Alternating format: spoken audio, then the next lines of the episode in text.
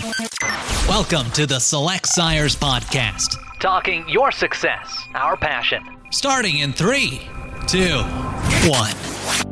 This is the Select Sires Podcast. I'm Joel Penhorwood, along with co host Leslie Maurice in the studio today. Hi, Leslie. Hey, Joel. Happy to be here.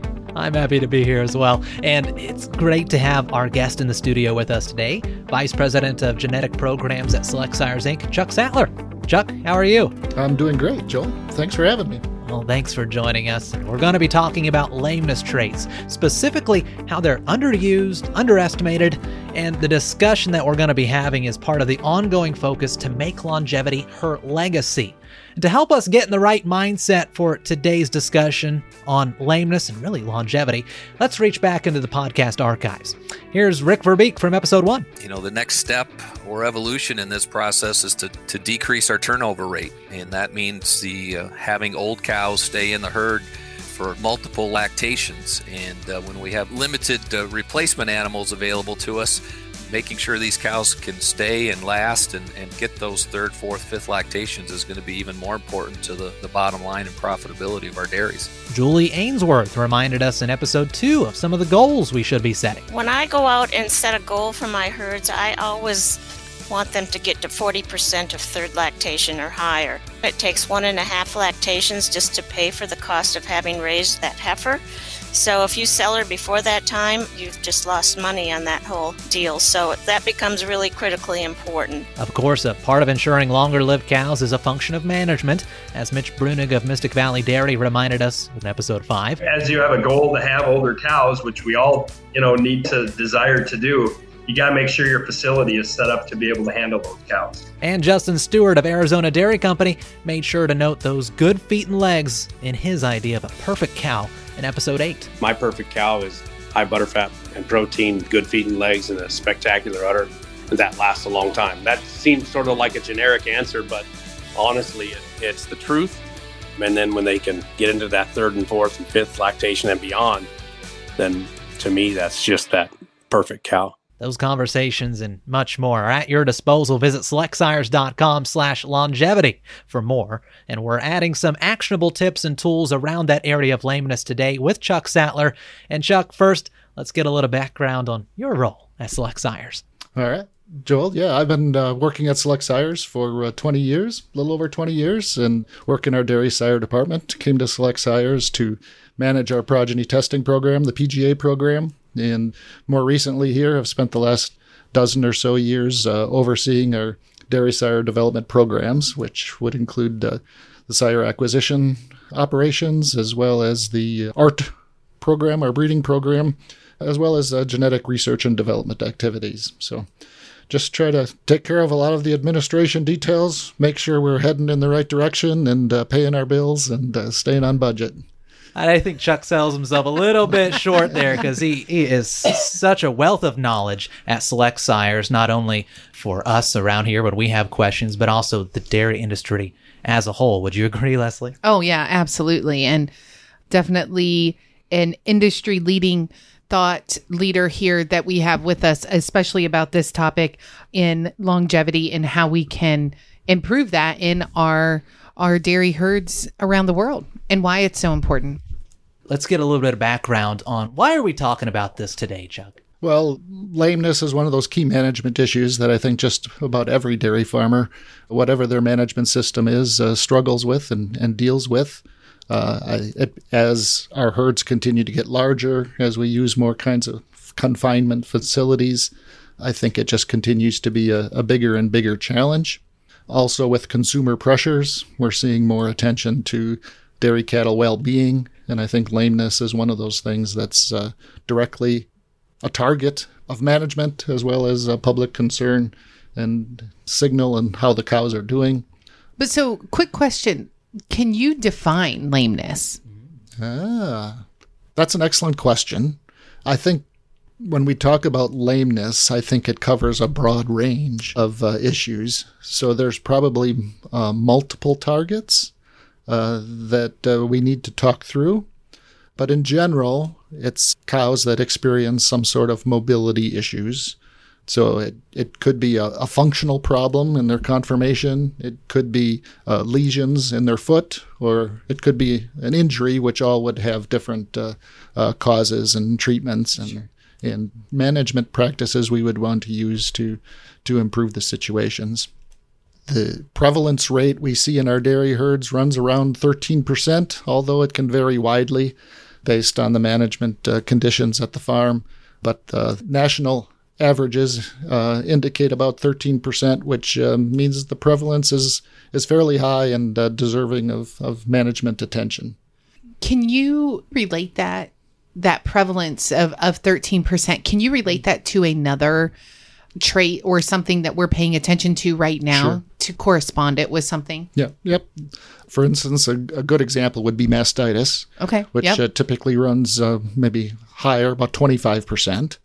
So it's a little less prevalent than mastitis, but would be higher prevalence than uh, things maybe like than calving difficulty or stillbirth rates, which are, would be 10% or lower. Sure. And and you're you're relating this to and and rightfully so management traits or issues, whatever we want to call them, that really affect the bottom line of dairies. And not only the bottom line of dairies, but the lifetime in a herd for these these animals. You're talking about mastitis, which we know is a huge factor in, in, cows leaving the herd.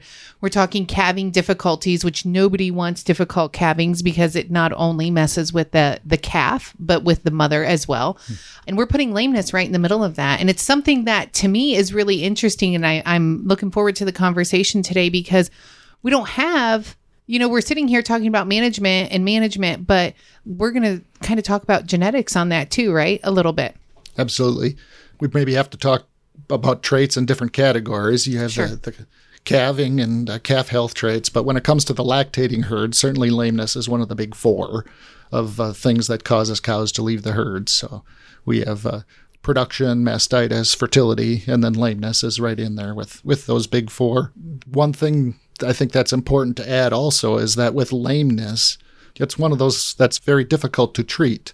So mm-hmm. once a cow does have a lameness event, it's hard to get her recovered and back in the milking string uh, at 100% capabilities. So uh, it's certainly one of those where prevention needs to be a key part of our uh, management strategy, and that's where uh, genetic selection would come in. You've written about this extensively. If you'd like to find out more, go to selectsires.com and type in lameness. You'll find some articles there from Chuck. But one of them, you know, you're talking specifically how using a variety of conformation traits in the past has not been effective. And, mm-hmm. and those are your words that I am using, so I'll let you take it from there. like we started our conversation, I think there's different aspects. It's a multifaceted disease. So certainly the leg structure of the cow plays a role in all of this. And uh, we've gone through uh, evolution in our breeding uh, programs, uh, um, probably most specifically in Holsteins, where we spent a long time selecting for straighter legs. And we've got it in, into a little bit of a situation where maybe we've gone overboard here in the recent past, where perhaps the legs have gotten a little too straight. And we've been dealing with that.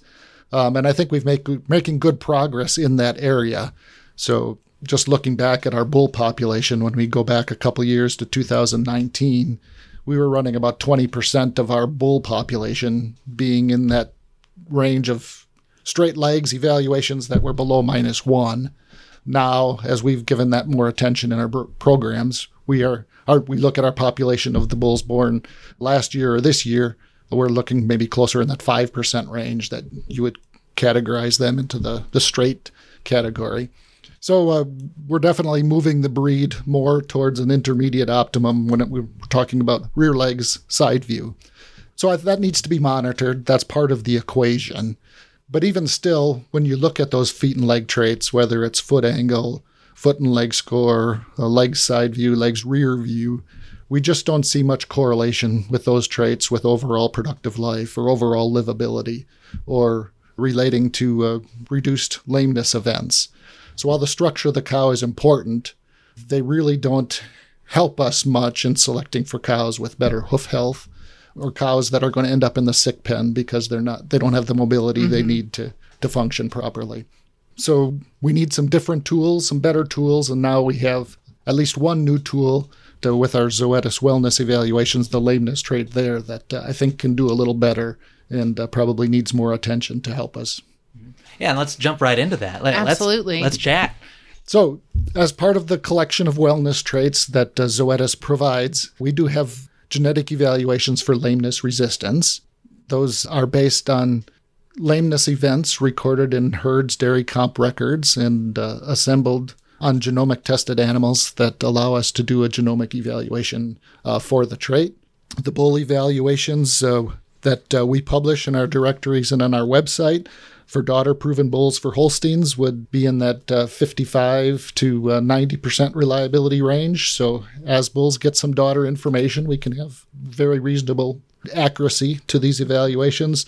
Uh, the genomic tested bulls for Holsteins would be more in the 40 to 50% reliability range. The trait's also available for jerseys, and we do have lameness issues in jerseys as well. So I think it's an important uh, trait to pay attention to there as well. Reliabilities aren't as high because we don't have as much genomic tested animals, as much data to use this. So the, the Jersey young sires are in the 35 to 45% range. But again, the daughter proven bulls would get over over 50% reliability. So maybe not as accurate as we'd want them to be, but it gives us a place to start, gives us a useful tool to start addressing and building cows that have the genetic capability to resist lameness events. Yeah, and I, I think it's it's important for people to realize that that data is available and not just relying on on that conformation data that that we've had for years and years and years because I, I think that that's that's a good key takeaway is to to definitely look at the whole foot or the whole leg if you will the whole structure but then also like let's look within it you know so i think that there's a good takeaway there And some on farm validation from Zoetis yeah, on this yeah. as well, right? Uh, absolutely. One of the very nice things of uh, working with the Zoetis team is is the quality of the job they do and the thoroughness in in putting together these programs. So they've been very uh, effective at uh, developing the genomic evaluations and then validating them. So they've done a couple of follow up studies where they've tracked genomic tested heifers to see how they perform over time. And definitely those heifers with the better lameness evaluations have fewer lameness events, about a 33% reduction during their lifetime. Comparing the top quartile of animals with high evaluation for lameness compared to the lower lowest quartile for lameness evaluations. So there's definitely a genetic difference there, uh, and we see it in uh, improved performance uh, in those daughters. A second study that they did then looked at ranking animals by DWP dollars. And even with that overall uh, index, they found that the highest DWP animals had much reduced incidence of lameness over their lifetimes than those animals with the lower DWP evaluations. And, I think that's a a really interesting result. In fact, the, the lameness reduction is even bigger when selecting on DWP than when you select directly on lameness which tells me that again it takes us back to this multifaceted condition that lameness is that all these health events kind of i think seem to stack up on, on each other. So an animal has an unfortunate event maybe a difficult calving retained placenta and then it just puts her at more risk of other things happening through the rest of the lactation or through the rest of her career. And oftentimes i think that shows up as a, a lameness event or sore feet or problems with the cow getting around. Or or you can look at maybe a heat stress event. We definitely see more incidents of lameness uh, following a heat stress event so i think it really supports the approach select sires is going in collectively addressing these health traits it's not just you can't just pick one and focus on it you're going to do better across the board for multiple health events by including mastitis by including improved fertility and uh, improved lameness, and they all kind of contribute and help improve each other along the way. Because once an animal has a, a health event, she's at higher risk of having other other health events.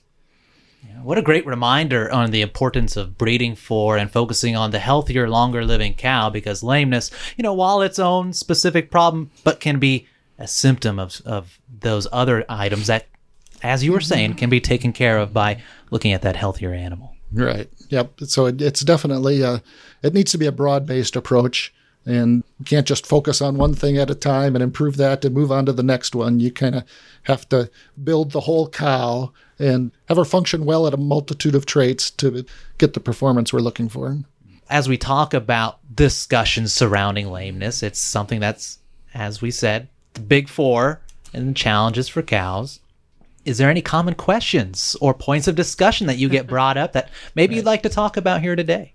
The biggest question I get is just has to do with the accuracy of the evaluations and are really are they good enough uh, to use uh, in my index or in my selection program? The answer is yes. I mean, the, I think the, the Zoetis validation studies show that they're good enough to identify some genetic differences. So to me, that's convincing information to say yes, it's safe to go ahead and use them, and you'll make improvement. Now, can we do better? I, absolutely, we could do better, but we don't need to wait for the perfect evaluation to use what we have and and make some make some improvements along the way.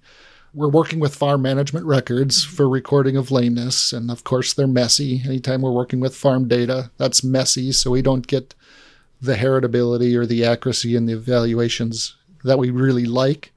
But you can say that for a lot of the traits we do use in our indexes also. So daughter fertility, sire fertility, even milk production data gets messy with the things that go on in the farm and the different uh, management practices that are used to influence production in a cow. So we've learned ways to deal with those things, and we've gotten pretty good to make use out of messy data that we use in our genetic evaluations. I think the other real opportunity that uh, is exciting me along this line is uh, I think there's some real opportunities to use uh, the cow manager data. And uh, we're actively doing research there to use information from activity systems and sensors to get us more consistent, more standardized ways to identify cows that are experiencing lameness events. And anything we can do to improve the consistency and accuracy of recording, I think will help us on the genetic evaluation side. So I think there's some real opportunities there, and Select Sires is in a good position to, to incorporate that. On that note, let's take a quick break and hear more about Cow Manager. We'll be right back with Chuck Sattler in our discussion on lameness. A cow's ear contains a wealth of information. The sensors measure the ear temperature of cows 24 hours a day and record their activity, rumination, and eating behavior every minute. You scan the QR code of the sensor and link it to the correct cow in the system. With only one handling, you simply put the sensor in the cow's ear. The cow's data is collected by wireless routers inside or outside the barn. This data is forwarded to the main antenna attached to the computer. You can also give your advisors and employees access to Cow Manager via multi view and determine what they can and cannot see. Cow Manager is regularly updated for free with customer inputs and can be linked to almost all herd management systems worldwide. You always have the latest developments and all the information you need for efficient management in one system. Start using Cow Manager you will not only manage your cows, but the total success of your dairy farm. The Select Sires podcast continues. Leslie, over to you. I think that when you talk about those common questions, and I, I also think it's also where are we going? And you definitely answered that. And, you know, how do we continue to build upon the data that we have to create a more, a higher reliability on this trait? Because it's not going to go away it is important and it's a very important piece of the philosophy here at Select Sires for what we're doing to bring in the next generation of of bulls, right? Sires. Right. So it's definitely something we pay attention to as we uh, uh, choose our donor females and our, our mating sires. Definitely on our list to keep moving the industry in the right direction and provide us uh, the next generation of bulls that help us uh, advance in this area your point is spot on that it's not going to go away. Again, as we manage our replacement inventories tighter, we're going to need our cows to stay in the herd longer. And lameness is definitely one of those traits that's more prevalent in second, third, fourth lactation cows than it is in first lactation cows. So, uh, as our herd gets older, cows with lameness resistance, improved lameness resistance, are going to be more noticeable uh, in our herds of the future uh, than they are even today. Right now, of course, it's greatly a piece of management and genetics. In the herds of the future, do you see the scale tipping more towards genetics that could have a greater impact? I think it's going to always take a combination of both uh, good genetic improvement practices as well as good management practices. I think anytime we're dealing with health traits, probably the scale is always going to be highly weighted to the management side of the situation. But again, that doesn't mean you shouldn't pay attention to genetics, and including this as part of your genetic improvement programs will only help your management practices be more effective. And so it's going to take both uh, no question. I think there's good opportunity to do better on the genetic side. We talked about the information from activity mm-hmm. systems. There's also lots of work, a lot of good work being done in Canada in assembling information from uh, hoof trimmers. Yep. And uh, that same sort of infrastructure is now underway, being developed by the Council on Dairy Cattle Breeding. So, if we can add some specific information about uh, hoof lesions to our database and our evaluation process, I think that'll also make a nice contribution. And in helping us improve hoof health. An exciting future, and all for to make exciting longer futures mm-hmm. for our herds.